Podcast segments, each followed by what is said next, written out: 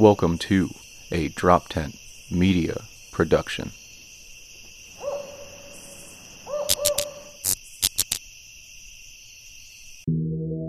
Seriously, Dad? Seriously, Dad? Two father comedians out of Philadelphia. Seriously, Dad? Dad? Seriously? Dad? Seriously? Seriously? We have the amazing Abbi Crutchfield and Luke Thayer from. Hey, that's us. So Hey, is thanks it- for so- us. Thanks for joining us. So you are you is it from New York by way of Indiana or is it Indiana by way of New York? I don't I don't know how. I never knew that either. No, no one really Uh, does, do they? Well, I think they get it either way at this point. Well, we, you're started- you're we originated in Indiana. There we go. That's what I'm trying for to say. Indiana, but made for New York.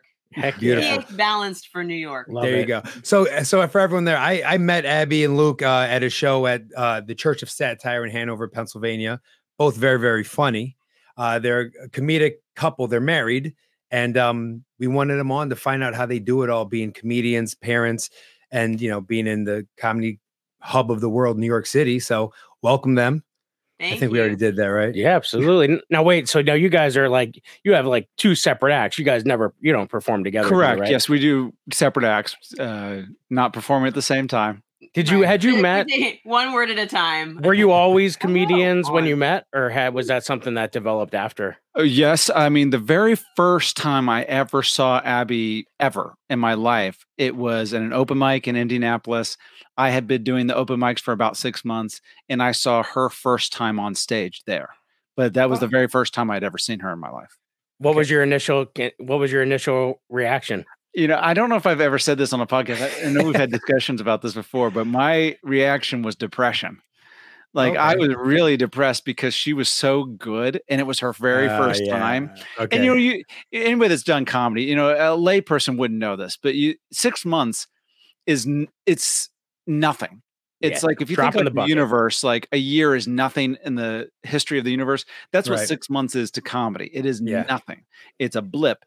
But when you have been doing it only six months, it seems like you have been doing it forever. You're halfway Yes. to famous. Yes. Once Oh, yeah, you're on your in, way. You're like you're, on, ready you're on your way. Yeah, absolutely. Right. And so I I was thinking, man, you know, I, I'm I'm ready to MC at the club, and you know, I'm doing guest spots, and I I think I'm going to be somebody, right? And watching her, just I, I bet if you were looking at me, I probably look crestfallen, just oh, because I was like, she she on her very first time can be better than me after having put six months of work, and I was, you know, I once I had started doing it, I was doing it, you know, a couple times a week seriously. Right. for that six months. Like every opportunity I could get in Indiana, which is a little different than New York. You can't do it every single night in Indiana, Yeah. Yeah. but I was doing it several nights a week.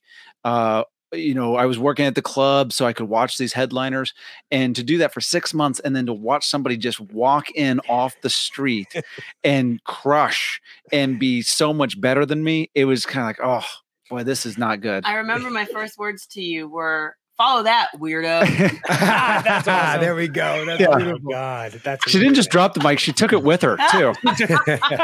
I said, "Show's over." Um, no, he's exaggerating because it was a three-minute performance. Yeah, every but- open micer for the first time at, at that comedy club, which is called Crackers, by the way. yeah, we know I'm that. surprised I did well under that kind of pressure. Yeah, wow. Yeah, well, that's what you know. You would think that I would have been the one that does well at crack. so so yeah i mean but i also stacked the deck i had some high school friends enjoying my show and i was no stranger to the stage i had never done stand up before except i think i dabbled in college a little bit but i had been in plays and things so i'm very comfortable um you know talking to strangers and having them be quiet while i take all the air in the room i like Nice. that Nice. So wa- was it? I mean, cliche as it sounds, was it just like love at first sight? Was this like you had to see her another Yeah. see each Sounds other like she 10 called him a times? weirdo. Well, so. Like how did yeah, you yeah. Yeah, but Luke could still fall in love being called. I've fallen in love with a lot of people. What's call me amazing is the. Luke is crestfallen, but in it, also what's happening is also is Dreamweaver. Yeah. Like Yeah. it's also happening. It's such a weird combo. That's Sorry. I was in love with comedy, so it, that's that was why it was so depressing. And like you know, we we then started as you do in like an open mic community. around the country. You know, New York, LA, those are different places. And and people listening are probably not in those type of places. Generally speaking, they're going to be in the Midwest, the Southwest, the Yeah. Pacific Northwest, the South. They're going to be around where I named everything but. Australia, Australia, literally India. Literally any place Russia. but New York and Los Angeles. So they uh the communities that happen to form around you know doing open mics doing comedy are pretty small and tight knit so Right. probably for our community maybe there was 50 comics and that would be including probably everybody that kind of even was dabbling in it and there was probably maybe a dozen or 20 people that were the ones that were really trying some of those quit you know they stopped trying at some point but you know there was Right. a little core group so you get to know each other so we got to know each other we were both dating other people uh, so we were just friends and comedy friends And that night when I had my set, th- I mean, the first thing you said was like, "Hey, that was a really good set," and I said, "Thanks so much." And you go, "No, no, it was really good." yeah It was dude, really good. Pull it- Yeah, because everybody says good set. good so it's set, like I feel like you, you have to say that's well, that's really cool to hear. And I agree with you on the camaraderie. I'm really new. I am someone who's had a lot of success early. I was a teacher for 18 years, so I was no stranger to getting up in front of people and talking every day. Mhm. Uh, but it, it took it took a lot of what happened over the pandemic to kind of change my shift. And uh, when I think about the friends I've made just in the community the last two years have been so impactful. Like even now, the fact that Al and I are doing this right now and and uh, is amazing, and it's a lot Right. to what you said. Even though this is an individual sport and we're each going up there to do our piece, there is a level of wanting to see others do well and appreciating a really good at bat, appreciating a really good set, even though it wasn't your set. Uh, that I really enjoy that camaraderie. Right. I think the harder it gets, you know, the more you're, the longer you do it, the harder it kind of gets, at least in that beginning as you kind of grow into it. And then you can really appreciate someone's effort. So even when they bomb, you know, like, hey, you did your whole time, you know, Right, like right. you, you withstood that horrible audience member. Good Yeah. job. So Well we, yeah, well we done. kind of respect the, the pain that it takes to go through it. Mhm. So- you're going so- through it together too So at what point do you go from just having other people and just being friends to to saying, "Hey, let's try this. Let's let's maybe date." Mm, well, since we both were dating other people, I don't. It certainly wasn't right away. And then, I was in a long distance relationship Yeah. that sadly was, you know, being very, very strained. And he was in a relationship that I think was, you weren't hot and heavy at that point either. You were cooling off. yeah, well, It was cooling off.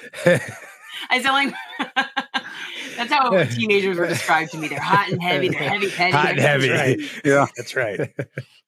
Uh, yes, I. Well, So it was. uh, Well, Yeah. Can I tell my side? Sure. Honestly, like at, at that particular open mic, being in my early twenties, uh, there were a lot of guys in their thirties that were just swoon, swooping in Oh, after yeah. to Oh, yeah. give me tips, to compliment me, but then they like we should we should write together. We should Yeah, write yeah. together Everybody, if you ever yeah, it's not everybody because there's only like a handful. We're talking six people, but still, I was like, not another one. Come on, guys Yeah, yeah. and um and so Luke was the only one that hadn't tried to do that. He just wanted to talk Wow. about comedy, and that was so easy. It was a very neutral zone, and we clicked. Like we have similar personalities, similar upbringings, and so at the time.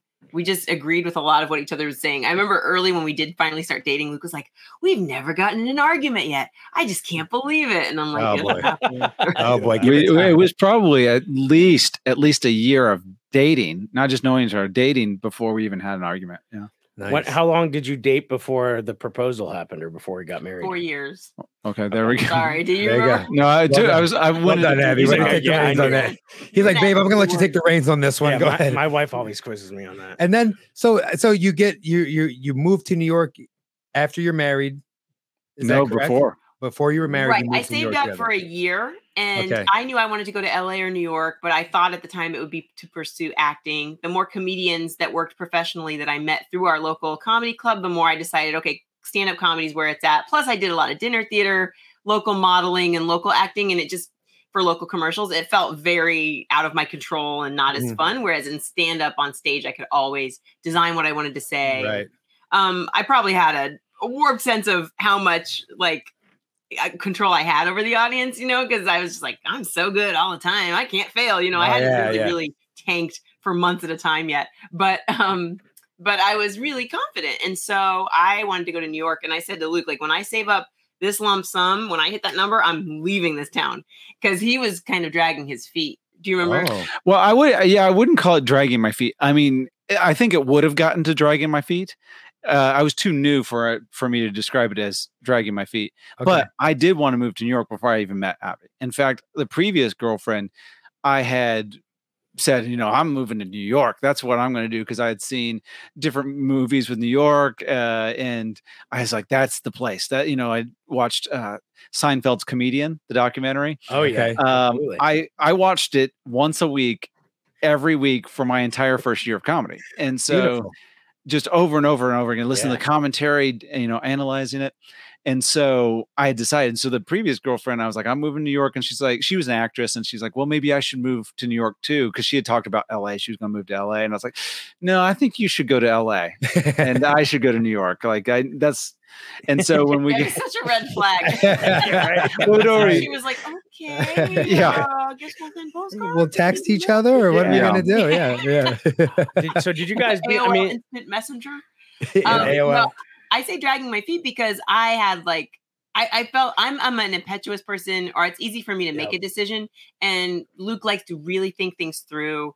Um, he's pretty cautious. He, but I think that's a benefit, and we balance each other out that Yeah. way because it helped him to have a deadline, and it helped you know me to I don't know, and later in life to not be so reactionary but um so so that that kind of i think helped him because he knew he was falling for me a little bit more Yeah, that And- definitely pushed me to alter the timeline a little bit. Maybe I would have waited and taken a couple years. I I know, knowing my personality, it's very possible I would have just started working my way up in the local scene and then had stuck there to some degree Yeah. because there is a there's an unknown, and when you have unknown, there's fear. So Right. going to New York, she she was like, "I'm getting on a plane this weekend and going to go find an apartment." And that's what we're going to be doing. and both of our families were very leery about new york i forget what your parents said to you but my mom was like do not get a drug addiction i think specifically now, she was like please don't start using coke just because you live in new york Don't don't do that. Whatever you do, don't do Yeah. coke.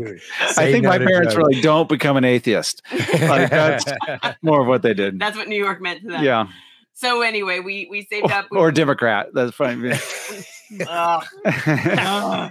anyway um I love, I love the dynamic of So- like that's uh, uh, so we moved to New York.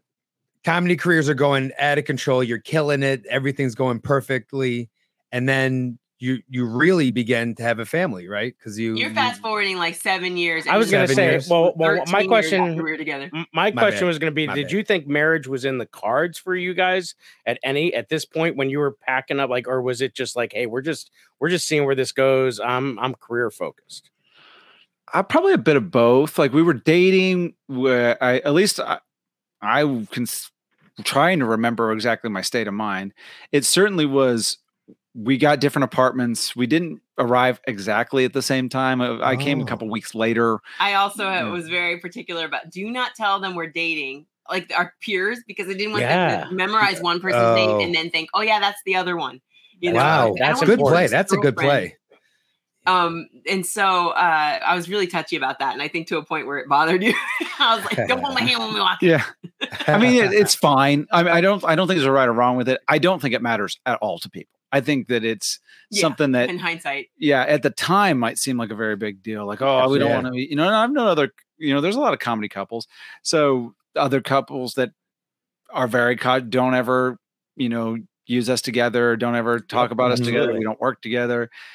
That's fine too. But I don't think anybody cares at all. But the funny thing was, I remember in high school, um, I my the guy I was dating, we broke up, and his uncle, who was very close to, said to him, like during the breakup call, he's like, "My uncle wants to talk to you," and I was like, "Okay, sure." And I was like, "Hey," and he goes, "Hey, honey, uh, sorry you guys are going through this." I tried to tell him. She's the type of girl that's gonna get married in her 30s. And I was like, I didn't do that. And then I didn't. Like I just I don't know what he knew and what he saw in me, but I did not settle down until like mm, I was 27, but still it was like my later years. So Yeah. there was this element of I really want to get my ducks in a row professionally before I commit to a family life. But nevertheless, like we committed to sharing a space. You know, what- well, we got married, then we lived together, then we got a pet right away. So all these things that comedians weren't necessarily doing, like when we did get married, we I still felt like we were one of two couples that were married at the time. Like nobody was married. Yeah, and and the ones that were were probably a little bit further along, like uh, Rich like Rich and Vos and, Bonnie, and. Bonnie. You know, Mhm. um, yeah, it felt like something you don't you don't have to Tom do that Cotter, much much Kerri later. Louise, Like yeah. everybody was staying and drinking after the show Yeah. and networking. Or they're doing like the UCB, the, the sketch and improv thing where you stay up till 2 a.m., you're rehearsing with your teams. So there just wasn't a lot of time to have date night. You know, like we never went out to restaurants because we were performing in them. There was Yeah. never any free time at night. Pretty much the way we hung out was during the day in, in between temp jobs. Like we would work during the day, but yeah. if we had a day off, we would hang then. And was there long? Was there a discussion even early on the relationship? Like, hey, we want to have kids. Was that something? You know, we've talked to a few times with different uh, guests that we've had where they either weren't expecting to have a kid or some had planned. Uh, you know, was that something that you guys said to yourselves, like, yeah, we're even though we have this lifestyle and entertainers, we're definitely going to be a family. We're definitely going to have kids. Or were you thinking like dogs and plants? That's so funny. I knew I wanted kids since I was a child. Like I Yeah.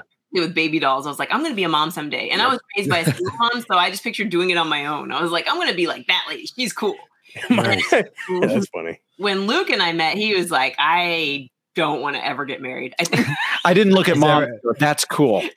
yeah, Yeah. certainly, yeah. Uh, so certainly not anyway. Um, but yeah, I uh, I I think that just made it seem safe. Like, okay, cool. Well, we can date and enjoy each other's company, and whatever happens, happens. Like, I didn't That's it. I didn't think about forever until I think my biological clock ticked and I was starting to get antsy. Like, what are we Mm. doing here? He should propose to me. We've been together four years. This is getting weird. You know, I It sounds like this sounds like my wife. That's exactly what she was saying. I don't know why. I don't know why. I had such a like a, a, a thing about it. Like it was really irritating to me that it hadn't happened yet. And so, but he was very committed to me. Like he was very. We saw each other daily. We thrived as a couple. Like we had so much fun. I mean, I was just. It was a really really nice. Whatever twenties. Yeah, the vibe as of much it as, as painful as comedy can be in your 20s and the rejection and i was going through a lot of auditions too because i started entering the commercial acting world and i was so discouraged a lot and he was always there to lift me up so you know things were i pretty much knew i wanted you were my best friend that's what i kept, tell- kept telling you there it is. Still am. My right. best There it is. so i thought Right. you know i didn't really see life without him but as far as kids go we waited forever like we didn't have kids until over a decade you know and everybody's Wow. like you Yeah. guys wait there's no rush on kids Yep. That's Vacation. we talked we talked about that on Yeah. a past episode because I had a teacher in high school that I was really close with, and they waited till they were married eight years before they had kids, and that's I mean that should not be that should not be an unusual thing because you got to make sure like you got to make sure you guys are tight before you get to to some of those other pieces because that was something I wanted to talk about with you guys, just not even as a as comedians, but like as a couple, uh, because you know. I, I live with my obviously I live with my wife. We have that kind of nuclear style family, but you know, one of the things we always talk about is like Al Al does not live with his kids, has that custody piece. Yeah. And so we were talking on the first episode how like, you know, one of the hardest things, and I was a child of divorce, you can't tell someone how to live in another house. Mm. And we talked a little bit about that, but I was like, you know what? Even though that's a challenging thing, it's also challenging when you have two people in the same house in real time where there might be moments where you have a different approach to not eating your broccoli or you know you know what i mean? Like some of those things that you have to negotiate in real time that he can make a decision in his house but he can't dictate what might be happening in the other house. How do you guys navigate parenting now? Like because you have uh, as a five year old I don't want to hog it. Yeah. Can I just finish my sentence though? Like at the time when people were like, "You guys got a vacation," I was like, "We don't vacation." So everything that people were like, "You guys should wait and enjoy life without the kid," we already did that. And our practice baby was our English bulldog. We had a dog together, and we butt heads daily on that dog. You're walking him wrong. You're feeding him wrong. You're yelling at him. You're coddling him. It was just back and forth. Make back him forth. sit And I before you give him a treat. Yeah, oh that's I a nice that's a nice intro then to that like Well, I thought it was going to be hard when we had kids based on that dog, but it really wasn't. Like I've never worked better with somebody than it than with Luke uh, around our daughter. Well, we certainly cla- have clashed over the years over dogs way more than over a child. Just Okay. that, but um, yeah, it was eight years for us before we had uh, a child, and then we still have that stuff. Like even before before we we're recording this podcast, she's in the other room playing with something, and I was like, "This is the plan." We are going to not have any screens until it's time for the podcast. So then she has a distraction, and I come out of the shower and she's on a screen with Abbi. And I was like, "This is Oh, not man. the plan. Why are we doing this plan? I plan?" said she can read while we're in the podcast. He's like, reading. She's gonna be like knocking on our door two Yeah. pages in. yeah. Why did this plan get changed? And changed? I was like, that's true. She right the screen do i mean the screen time that's that's a, you know do you guys set all of the controls on the devices or We do, but she Yeah. doesn't get on them on her own, really. Mm. So even when she's on an iPad or iPhone or something like that, she's not doing anything else but playing this one game that she likes. Nice. And on the Nintendo, she I get her a Nintendo DS that isn't even connected to the internet. That's still too early to me to give her video games. I don't know because it's a whole culture. Yeah. You know what I mean? Like now she's gonna meet. She's gonna want to do conventions.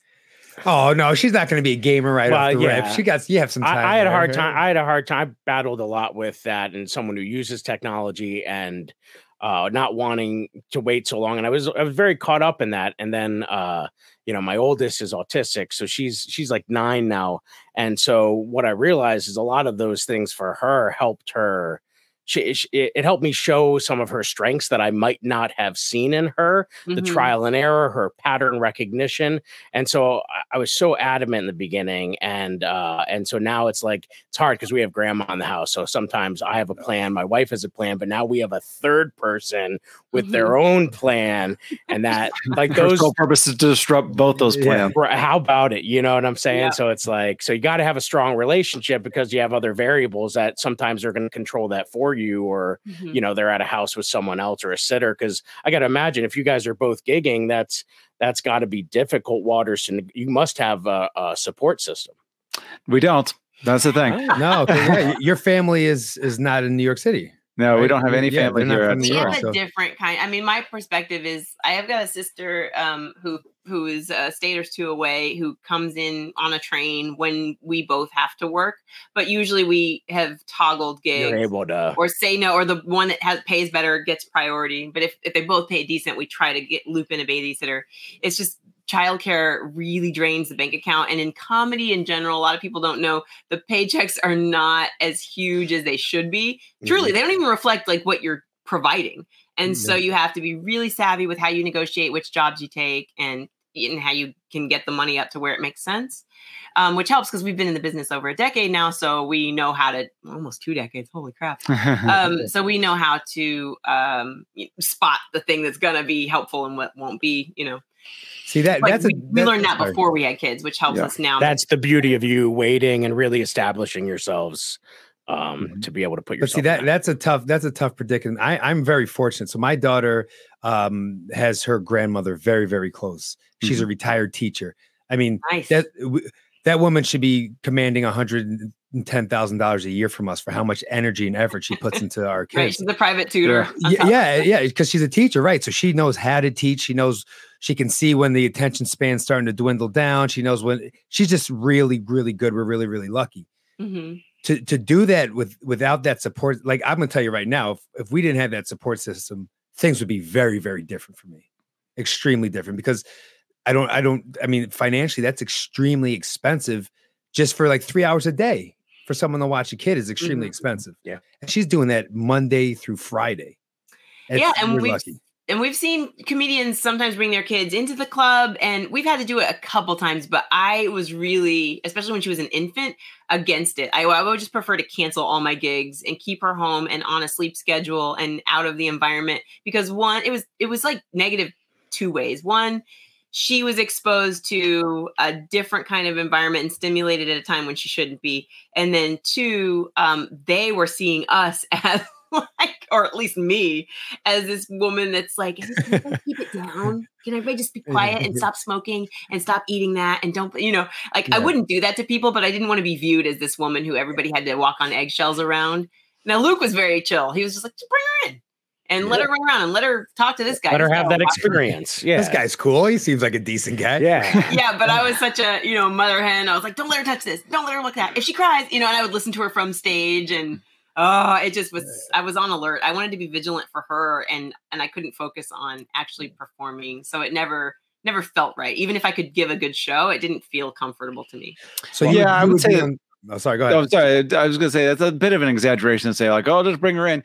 W- Our plan was always to not just bring her into these environments because that, that is it's an adult environment, Mhm. and so It's a it, buzzkill. It's not fun for other comics to be around an infant longer than 10 minutes. yeah, but that's Yeah. not even. I don't even care about them. I don't care. I do not care about the other comics. Like that's Yeah. their problem.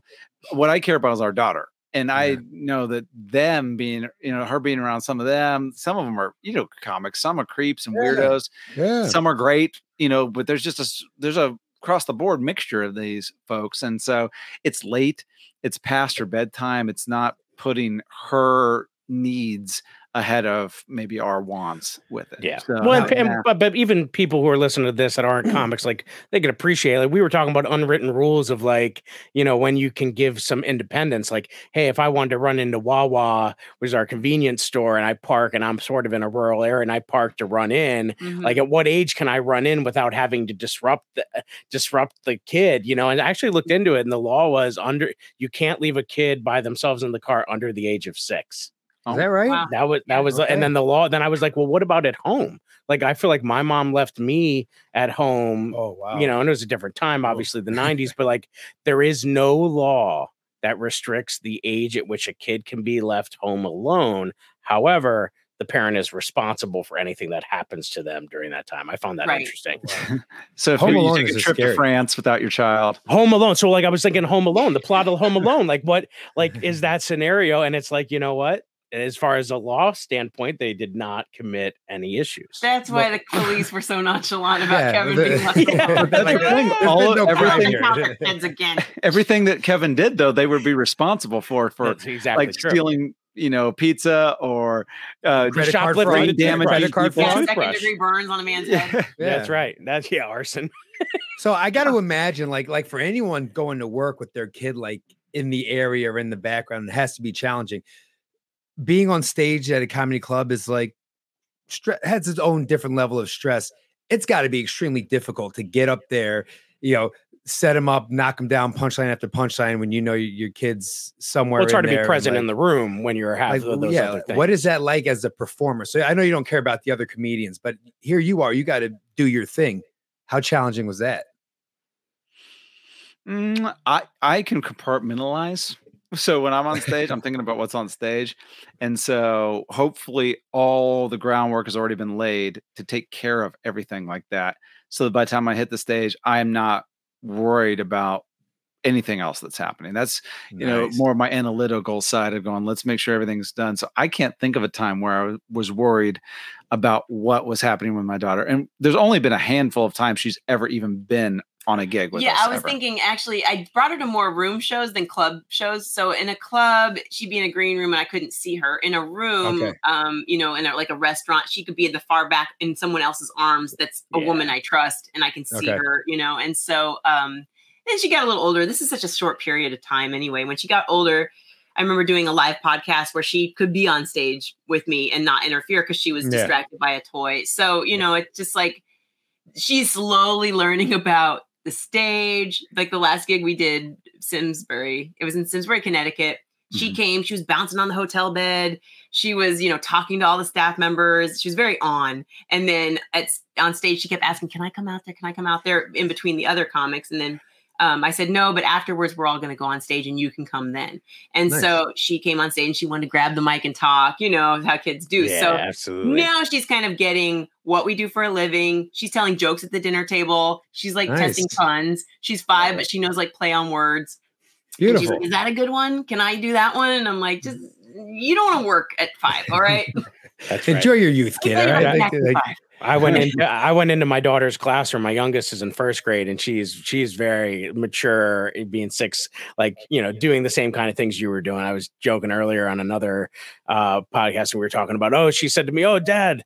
Home Depot, and she thought it was funny. She's like, "You should put that in your act, but you know, like make it funny." And it's like, it's like, you know, but she she gets what I do. They it's kind of fun for that too, because I do talk I do talk about my kids on stage, uh, but I have kind of rules. I wanted to hear kind of yours. You guys being more experienced, I really wanted to like. Do you guys did anything change? Like, did your material change once you became a parent? Do you use anything from parenting on your in your stage and your performance? Uh, yes to both. Was that both questions? Yeah, there two sorry, questions? sorry, yeah, Maybe three, yeah. Is that yes. one question? There were Uh, five questions. Yeah. There were five. There were You five. Yeah. The You can see how hard my wife has to work living with me. Yeah. I yeah, my work has always been autobiographical, or my act has, you know. So when I owned a pet, I would write jokes about pet ownership. When I worked a day job, I'd write office jokes. So similarly, when I became a new mom, talked about delivery, talked about breastfeeding. When that was over, talked about you know childcare, babysitting, and so um, so yeah, I think it's it's funny when we go on the road together and um, I'll open for Luke. They'll pe- some audience members will piece it together like, wow, they both have kids. It's four. Oh, they both have you know a kid. It's Interracial a daughter. They yeah. both have partners that are the other race. I wonder if and it's I'm surprised it's not all of them in the moment going. We get it. You guys are together. But it's only usually one woman dressed as Jessica Fletcher on Murder She Wrote. who's like, are you two a couple? She's got a little notebook she's been scratching in. You're right. yeah, that's knew funny. Yeah. So, So, like- um, so yeah, I mean, we we incorporate, but but our styles are different. Um, mine, I I still have trouble describing mine. Mine's easygoing, general audiences. His is antagonistic, mean, rude. I don't think that's correct. It's not at all. He's very funny. He's sharp. We're both we're, we're both quick witted. Mhm. Um. So anyway, our material does not sound identical. We don't open with Yeah. the exact same um setups about. But you kids, but you so- allow your life to come on stage. Yes. Yeah. Or we we- have different voices in comedy. So yeah. Yeah. but we do talk about our daughter, like both of us, and we you know we don't use uh, specifics or we don't use her name, we don't use stuff like that. We, but you know, I talk about really it's more like being a dad, and so therefore having a daughter is kind of or a child is a prerequisite to being a dad. So I can't talk about being a dad without there being some talk about a child in this mix. It's also probably confusing for the audience because I have this bit about being a single mom. Yeah. Oh snap! That's my persona. I do everything. She's still sticking to that thing of nobody can know we're Nobody together. can know you're together, right? Yeah. So, does anything ever happen where you like are like, I'm using that, and then Abbi's like, no, I'm using that, and then Luke's like, whoa, whoa, whoa, that happened on my watch, and you guys are, like going back and forth, or is it just kind of like, it's our You know what family, really use it all? He'll say something really makes me laugh, and I'm like, "You should use that." And he's like, "Yeah, yeah, yeah." And I'm like, "Can I use that if you're not going to?" Yeah, right. That's the unsaid. That's cool. That's I I don't have to worry about that. My wife will pitch me somewhere. she'll send me a text of something ridiculous my daughter will have said somewhere uh, without her filter in, and then I can then kind of cartoon it up and yeah, and, you know, so and, and uh, but like my rule is like because I like to talk. I like to talk about myself, my you know, especially her with uh, having autism. I think there's a huge misunderstanding of what that is, so I like to do that. But in my my rule is she has to be the hero of the joke. Like something has to be highlighting something uh, for her. But like I talk about other things. Like I, I grew up with uh, you know my parents. My parents got divorced really young because they both realized they were gay. So now I got I grew up with two moms and then eventually two dads. And so I talk a lot about that piece and how I don't know what a dad looks like because I didn't gr- I grew up in a two parent household but they were both women and it was in Mhm. like 80 Scranton so he had to be in witness protection and not it was my mom's friend I was living with the Golden Girls like whatever Yeah. scenario would let you know because I don't want to go to the grocery store run into somebody and have to give a PhD like doctoral thesis as to my family tree Yeah, I, Uh, that's fun that you can be specific about it. I like thinking about you telling another child of divorce. I had two moms and two dads. And they're like, yeah, we all did. weirdo." yeah Yeah. right yeah yeah but wait You're like, well, hang on. Yeah. yeah. So I like, but because I think there's some things there that I like to explore because I think it's fun to talk about things that we're uncomfortable that people are either not talking enough about, which is why we started, you know, with this podcast because we were like, not enough guys get together and talk about being dads, you know, and like Luke, you had just said, like, you love, you know, you love being a dad and that, you know, that what is your favorite thing now that you, you know, you have a five year old? What's your favorite thing about being a dad? Like, what's the thing that excites you the most? Well, I think maybe you heard what you wanted to hear. I never said I love being a dad. I just said I am a dad. Clear. So, You said I talk about I being a talk dad. about being Oh, a dad. clear, that's and right. So you- Again, my wife assume hates that I don't love it. listen. Yeah. Well, we're five years in now, Luke. Do you feel like a dad yet? Because for the first two years, he kept saying, I don't know what it's supposed to feel like to be a dad. Oh. Yeah. And meanwhile, I've been a mom for 18 years of my life in my mind. Yeah, I don't. uh, Well, I don't know what a da- being a dad at like 19 would feel like, and then by the Oh, time you're my age, you've got like a kid that's ready to go to college or whatever. Um, it's so. I definitely feel like I have a daughter that she's my daughter and I love her very much, but I don't. I, I don't think it's part of what I would put in my bio or my identity. Like I don't think that's what I think of, of myself as a defining feature. I, I can't Yeah. even understand it. I can't understand Yeah. it. But that's the still, like, compartmentalizing. important He was talking about about compartmentalizing. He's the best That's compartmentalizer we got. He is still very good at compartmentalizing. In Luke's mind, a dad has like a handlebar mustache and a pipe totally. and a you know like horseshoe bald head. and then, so I'm assuming Abbi, it's very different for you. Yeah, I don't I don't know what it would be like to not be her mom. like I just and I am everybody's mom now. Like it's at least in the first year of a baby's life, you have so many hormones Oh. going through you that even villains on TV, you're like, oh, he's misunderstood. He was a baby. He just once." needed a chance. um, so I wanted to ask you guys this because um, you know, being comedians, uh, being out there, social media, all that stuff is a, a big deal, right? That's kind of the direction of the world right now. I post pictures of my daughter on my Instagram all the time. And uh, I noticed that though you'll post a picture of your daughter, you don't like to show her face. And um, my sister does the same thing. But I'm just curious to hear your take, like why you chose to do that, why you choose to do that, and do you think that'll ever change? Like when she's 17, do you think you'll change that, or what do you got going on there? Or what's your school of thought? we you that well working backwards when she's 17 or whenever she's old enough to make that decision for herself to be brought into show business because that's what our social media is for is show Oh, business yeah. it's not yeah, so that the aunts and uncles can see That's an important. That's an You know, important distinction. yeah. Wow. So um, the, our followers are people that would be audience members and strangers. Uh, so sometimes friends or people that we've met, but Mhm. you know it could be somebody we've never even met in real life. So ooh, she's old enough that she can make a decision to enter that world with us. Then she can, but she's not like even Abbi and I have a little different. I don't even post her at all. Like I don't post anything and then cover her face. I just don't Mhm. acknowledge her. Yeah, now who's media. all don't tell anybody. we're in trouble." Uh, no, I- I, I I, like that. I like I value my privacy. I do think there's a distinction between what I reveal publicly and what I keep, you know, in my friend circle and my text threads. And so it really bothers me in general if I post a picture at home and someone is like, that tin of cookies in the back, I had that. You know, and I'm like, Right. why are you, Yeah, why are yeah. you zooming in? yeah, Right? yeah, yeah, Yeah. So I'm really I try to be mindful of like every little thing in a photo. I'm like, would anybody point this out or you know Same. be like, oh, I recognize that grocery bag. You must live at these coordinates. Mhm. You know that yeah. it makes yeah. me feel uncomfortable. So I agree. I think that's so smart. People do people do that too. They're like, "Oh, you shop at the Whole Foods on da da da." It's like, yeah, whoa, yeah, yeah. And you're like, "Whoa, how, how did you figure that out?" Yeah, yeah. No, that that makes Yeah. sense.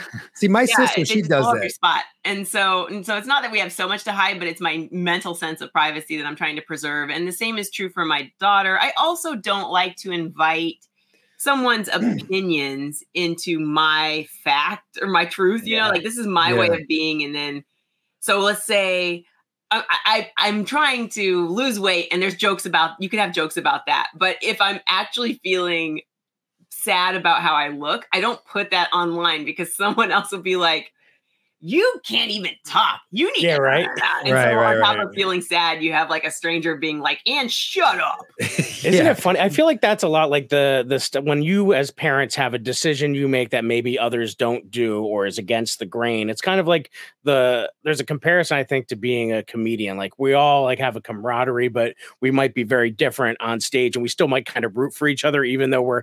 It's it's interesting that they're as parents, like even lay people, not comedians. Like when somebody takes a stand on something, there's immediately someone to be like, "Oh, you guys not putting your kid what are you conspiracy theories like there's always like I, I find it so interesting that people sometimes gravitate to some of those differences and like want you to do whatever they do and if you're not commiserating with them then like oh you don't I had, I had a family next to us growing up that didn't show commercials they wouldn't let the kids they would come in and they would turn the tv off Really? Wow. during the commercials Wow. Okay. You know what I Time mean? it out. They got one of those little stopwatches. it was like serious like they were like a step up like from mennonite like a step up from amish that were just like didn't want commercialism to get into them and didn't want them to be influenced by the ads Mhm. um, Wow. and so uh, Yeah, you they know do use a lot of psychology, so it makes sense. Like you're not But yes, like, you know- it's a lot of manipulation in those things. but so it's that like ma- yeah, does but, make- but those are your kids you get to make that decision and you know that's that's you know, I, I get it, but it's funny too because people are always gonna like they they either project that they feel guilty that they hadn't thought about that, or like uh, if I'm being honest, as you were saying about those, I'm like, those are things I should have thought about. How did I? My internal dialogue as you were talking about it was like, why didn't I think of that? That's so I'm not gonna lie, I felt the same way. You I know, was like, like, if I'm being shit, real, like as this you were talking about that, part of me is like, it's, it's anybody's thing. In fact, one funny thing that happened to me was I was talking to a person who's a celebrity about it, and unfortunately, I can't say their name because I don't I don't think it's helpful for me in my career to ever say their name. But it was a woman, and uh, she was saying, you know, oh, uh, you don't put your daughter's face on the internet, and I said, yeah, just preserve her privacy, and then if she, you know, enters into the internet world, she doesn't have like a backlog of all these embarrassing moments online. She's like. Well, when you're a real celebrity, you don't really have that option. You have to show their faces. And so I just Ah. own it. And I was like, "Mm, uh, excuse me, I've never seen Julia Roberts' children ever. So why don't you just sit down, little lady? I was gonna say I, I disagree with that a hundred. I I would say that is so far from true. Hmm Well, yeah, it was just her take on it. And she just felt like I'm taking control of it or getting ahead of it by I'm choosing what I show.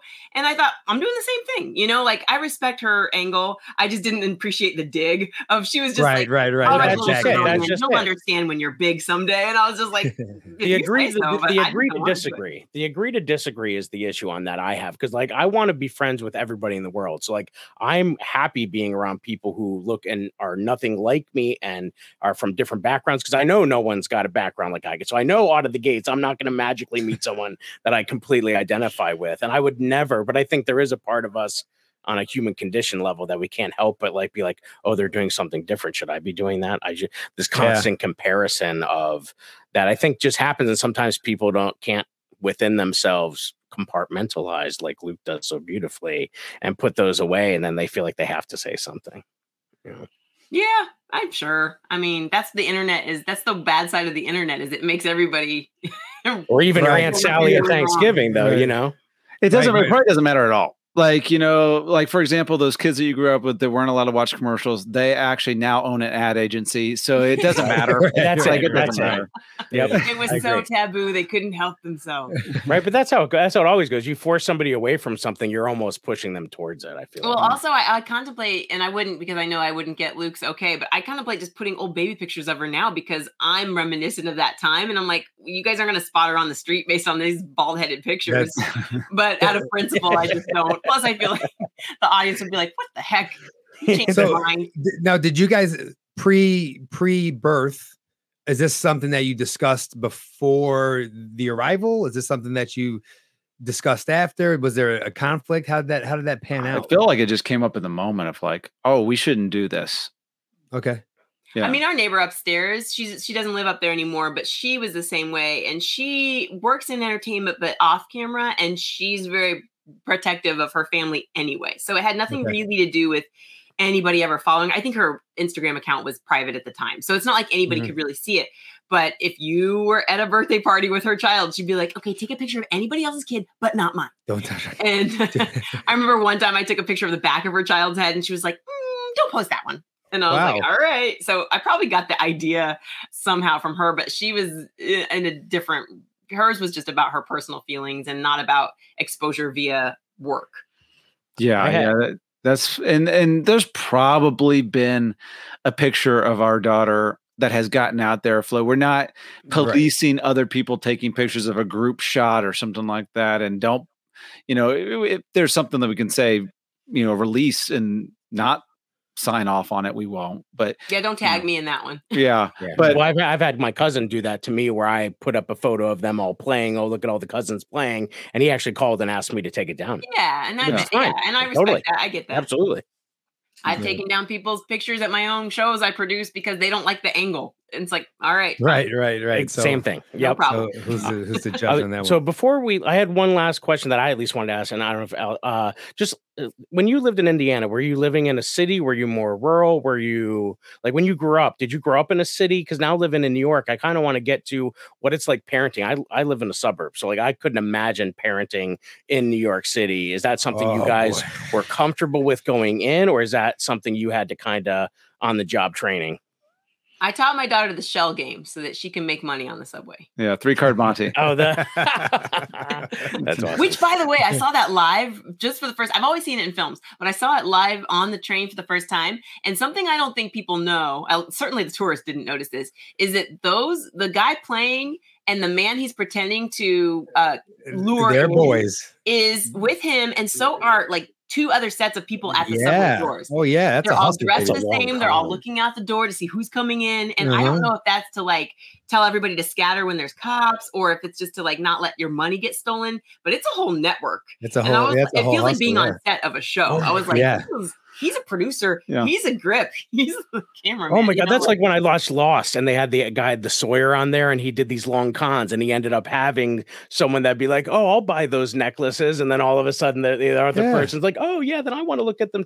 That's Yeah, incredible. that's I a would hustle. not think we don't have. I don't mean I don't have. If I was to take public transportation into Philly, even though I live close, I would have to make like seven transfers from Oh yeah, you one bus from where you stop. Like, there's no way it would take me two and a half hours to get what I could get in my car in 30 minutes. You See, know, so. I, I think that was a good question because I'll before you answer, I, I I did the exact opposite. Uh, So I was born. I'm from Harlem. I was born on 127th Street, Mhm. and later on in life, around nine years old, we moved to upstate New York, and it's actually not even upstate New York. It's northeastern Pennsylvania, which is, upstate New York sounds so much better, does it?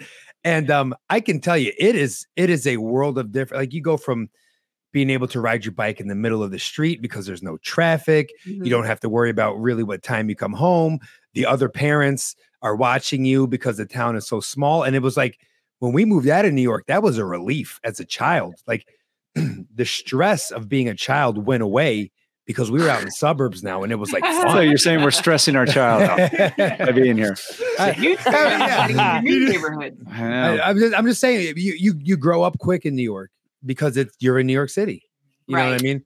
I think and we're I- all learning something. Albert's going to no longer post his child on Instagram. I quit we're immediately. yeah, yeah, we did grow up in in the suburbs of um capital city like it's indianapolis in indiana and i'm just flashing back while you were talking to uh speaking of the word flash the, a flasher did come to my grade school so it's like there was You can't escape. was- That's a real trash. flashback. there were pit bulls attacking children that was in the news too in my grade Jeez. school and so i don't know if it was just the neighborhood i grew up in or what but you know there were a, the same things you worry about in new york city can happen in, in a major city in indiana Very Yeah. true. But you were more city than suburb. I I was more suburb of Indianapolis. Like, but I, when I was first born, I was uh, from Missouri. I was born in uh, Southwest Missouri, so very small town there. And then at five, I moved to Indianapolis, uh, and then a little bit further out when I was in high school. And so I've experienced very small town uh, and midwestern small town Yeah, city yeah, essentially, which is different what single small Indianapolis. stoplight towns Uh, I've Yeah. both. I've had all that, and so and now being in New York City, so it's like I kept kept getting more urban as I had moved on And we in my have life. friends who have a 12 year old that is allowed to ride the subway, and that still feels a little too early to me. Yeah, It that's feels By- like yeah, a by herself. duck. Yeah. yeah. but I mean, they she's smart. She's a very smart kid, and Mhm. I think she I think she would know what to do in case of an emergency. But just that's the thing I'm not ready for. That's why I wish I had a backup kid. I just really wish we didn't wait so long yeah. because she's my one and only. I just can't like I want to put her in a bubble. But um, so yeah, I do worry about um, city safety, but we practice not being on your device when you walk from this train home. And I'm a woman, so when I walk home from the train, I jog home from the train. You know what I mean? Like Yeah. Sprints. Yeah. do Yeah. a little sprint. I look Yeah. at every shadow. I, if Right, I'm right. running up behind someone, I clear my throat so they don't like attack you get all the yeah ninja on you. yeah. That's her high intensity uh, interval training. Just getting off the subway and getting home. There That's you go. right. Well, you, I mean, you fit into the, I mean, the bottom line is wherever you are, you fit into the constraints, whatever. Like, you know, I didn't plan on having an autistic daughter and I wouldn't have known that growing up, wouldn't have had anybody in my life prior to that. But when those things present yourself, you just do, you just do what makes sense in that moment. Now, if I lived in a city, I'm sure, you know, those things would just kind of, those kind Yeah. of things just work It's your themselves it's your normal. That's your normal. That's that's what is your that's what your life is. That's it. You You Yeah, don't it- worry. You don't keep on trying to make it something else. That's your normal. Well, I You live think in New York sometimes, I mean, I feel like sometimes that's like, I think about what my mom did for so long. She was so afraid to be who she was that she tried to pretend something or she tried to force this Norman Rockwell stencil on a life. And I mm-hmm. think sometimes parents do force things because internally or their past told them that it's supposed to be X, Y, and Z. And how do you, how do you, as a, as your own person, pioneer out from whatever your parents did and and Mhm. like moving to a city and doing some of those things can really help you kind of push yourself into the deep end a little bit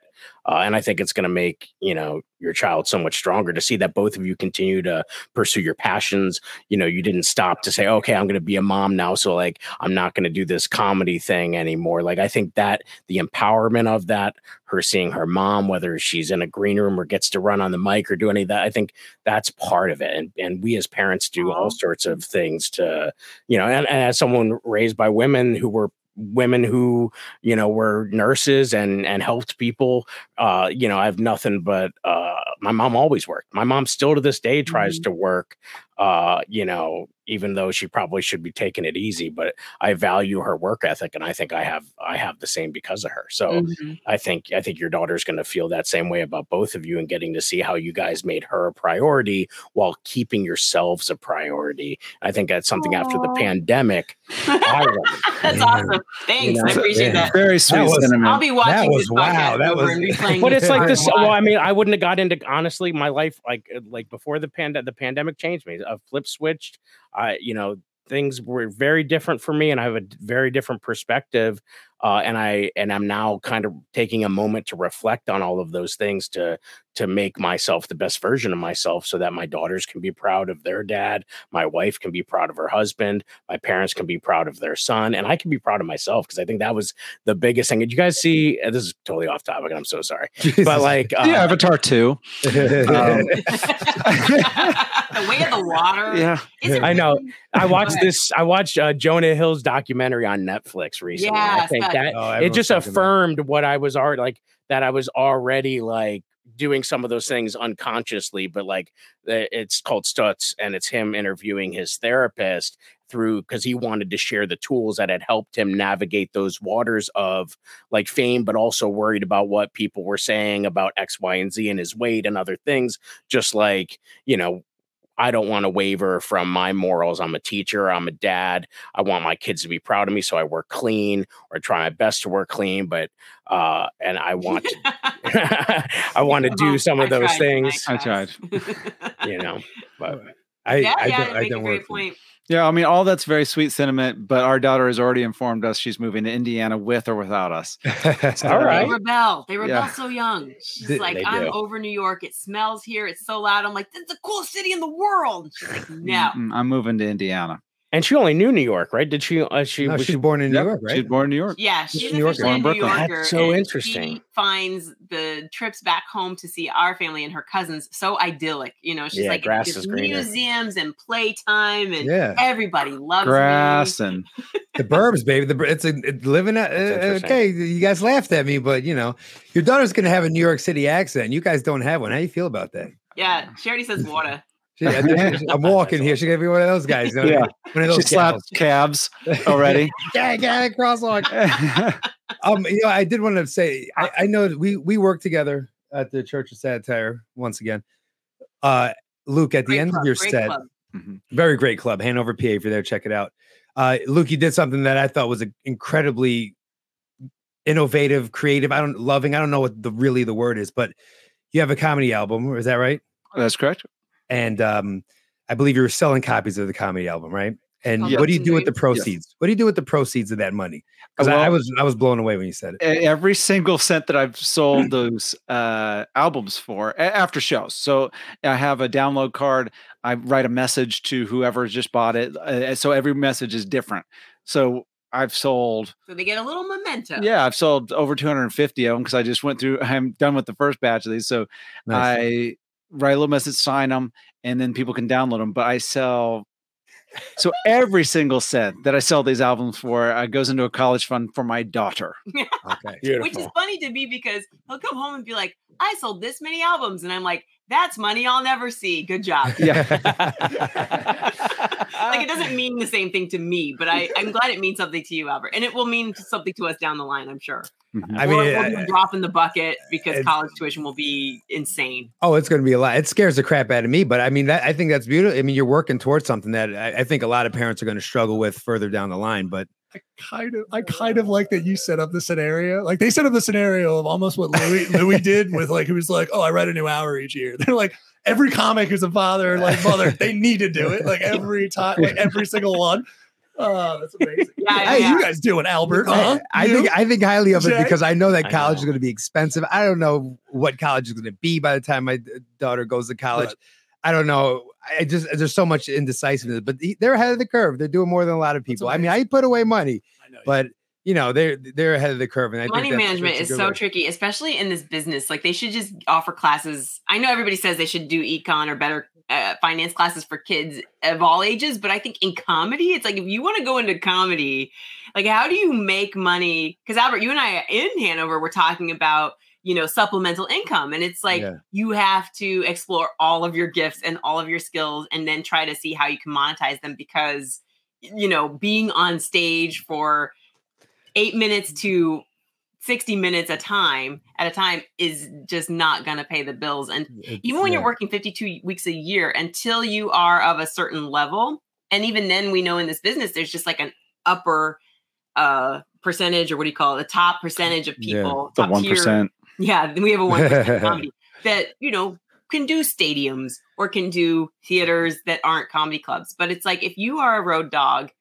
you how do you save? Like you save we saved before we left our day jobs um and just put in like created a retirement fund and created a savings account and you'd still have to dip into some you know Yeah. money you don't really want to touch till later to make ends meet um in the droughts. Like there are windfalls and then there are Yeah. droughts especially in entertainment. Now i do i host i do television luke's done television. We talk about pitching game shows or like creating sitcoms like down the line. Like we're trying we took classes in everything when we got started so that we could try to get ahead of the money issue but it's you know it's tricky It's tough stuff. But it's a lot of respect for that because that's uh, that's something we were talking with a previous guest, Mark Riccadonna, because like he was saying, Mo knew he was going to be a comedian. That was Plan A. Whereas like for me, I I don't know that I would have envisioned a life like this, but now I can't envision another one without it. So it's like now my wife and I had to sit down and say, well, hey, if you're going to be doing this, like you're giving up coaching, you're giving up some of these other things. Are you able to make that money back? Are you able to do that with all of the expenses? And I And the just answer is no. right No. Yeah, yeah, yeah, yeah. i was like "Uh, no honey No, well, you not- you not under you cent of it. you It's overestimate how much I was getting paid as a coach. That's Yeah. that's that's That's where you Oh, we know. That's what we're saying about comedy. It's Well, like, uh, you're so so so, more so far. I've been I've been all right to stay out of out of that realm where my wife's uh, per, letting me pursue that, which is uh, which is a blessing. So yeah, that is yeah. great. Mhm. I mean, you really it's. I, I- I know I never want my family to think we're in dire straits because we have all these like fail safes, um, but we also are not, uh, you know, we're not eating out this month. You know, we're Yeah. cooking at home like everybody else in America that needs to save money. So Mhm. there's just these times where you tighten your belt. And I don't know if we'll ever get to the end of our career without having to tighten our belt at times or not. I really hope my daughter rebels and becomes like a doctor. But Yeah. Stay out of the family business, honey, please. Yeah, yeah. Yeah. Anytime she hints at like wanting to do comedy, I'm like, You're like, oh, don't do that. "Eh, isn't that great? You're pushing her right into it. do it in Indiana. pushing her right Yeah. into Got to pick one. Yeah. So, so yeah, the uh, yeah, we invite us back for a separate uh, conversation about money management and how you can because it is hard. Stand up is hard in general on the Yeah. psyche, emotionally, Yeah. and for the long haul. You really have to be you're committed to it, and there's like highs and lows, and it's all a mental balance of not getting sucked into the the disappointments and really enjoying like the opportunities and taking advantage of them, so that when you throw money into the mix, it it just makes it it, it looks nothing like your peers, especially if you're you- you're starting at a different point in life so maybe you've had a chance to do a lot of things your peers did but when you're Yes. in your 20s everybody's buying a house everybody's getting married you're Yeah. typically not you're sacrificing those kind of things so that you can invest in yourself in your career and then yeah Yeah, So- right. Because my biggest sacrifice now is time with my family. But having been a coach and some of those other things, I was actually out of the house way more from like three to nine every day. So getting off Mhm. the bus and dinner was not a possibility. Where now dinner and getting them off the bus is what I do. And then they're in bed. And that's when I shoot off to the mics at night, you know. Right. Mm-hmm. Yeah. Yeah. Since this is a family like oriented podcast, I will say we have certain deal breakers. Like we have to have health insurance. We have to have dinner together. Like there are Yeah. things that we do that we don't let the career, you know, get in the way of. That's I, I think that's a beautiful idea. I mean, that, that makes perfect sense. I think in every every every career that should in every family that should really be like a a, a cornerstone, right? We're gonna have dinner together, or we're gonna make time for each other on this day, on that day. This is family time. Put the electronics down. That's a Mhm. big deal, right? Because you don't get that time back.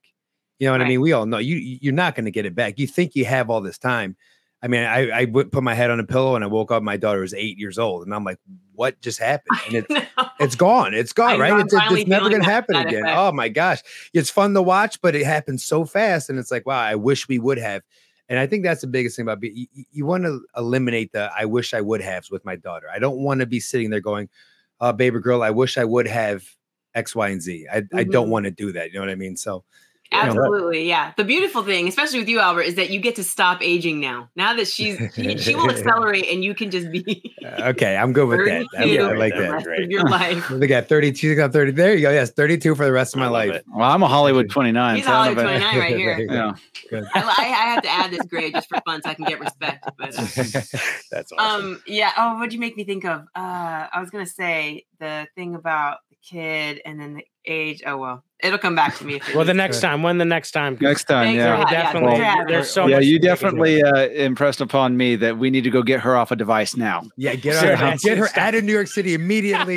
Yeah. You're stressing that young lady out. So know I'll what I was tell- gonna that's the beauty of this is just getting together with other parents and then the fact that we were comedians like i just uh, there's a part there that i think even the average person listening is like oh okay there's those same compromises maybe i thought this was a friv- frivolous thing they're doing but oh no as a matter of fact there's so much extra things all those fail safes you talked about all those other things you have to think about while still being able to entertain other people uh, is is impressive so thank you guys so much for taking the time to be with us today Abbi and Luke, you got the last word. What's Can up? I do this one last thing? Yeah. Of course.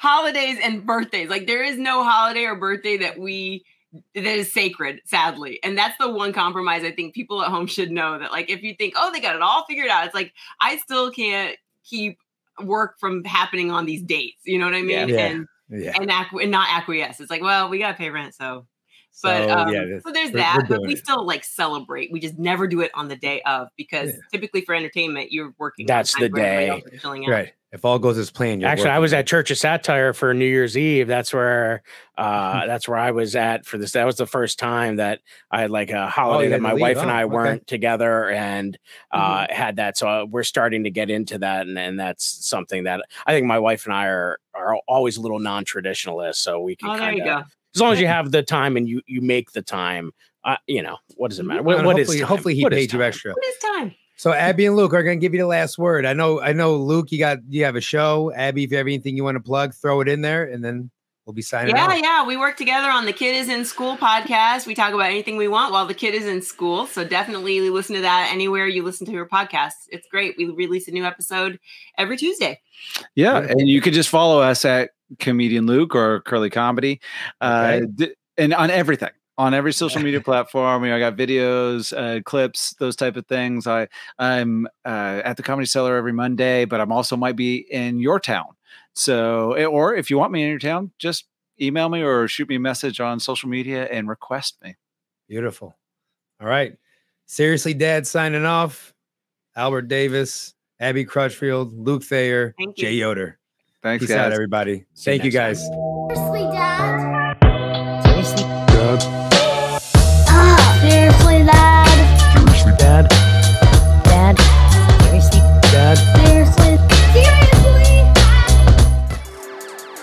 How you doing? This is Neil Wood from the Cult of Us podcast, speaking on behalf of DropTent Media Network, the network you're currently listening to.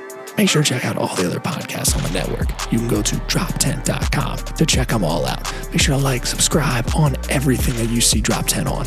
We appreciate it. Go to droptent.com now.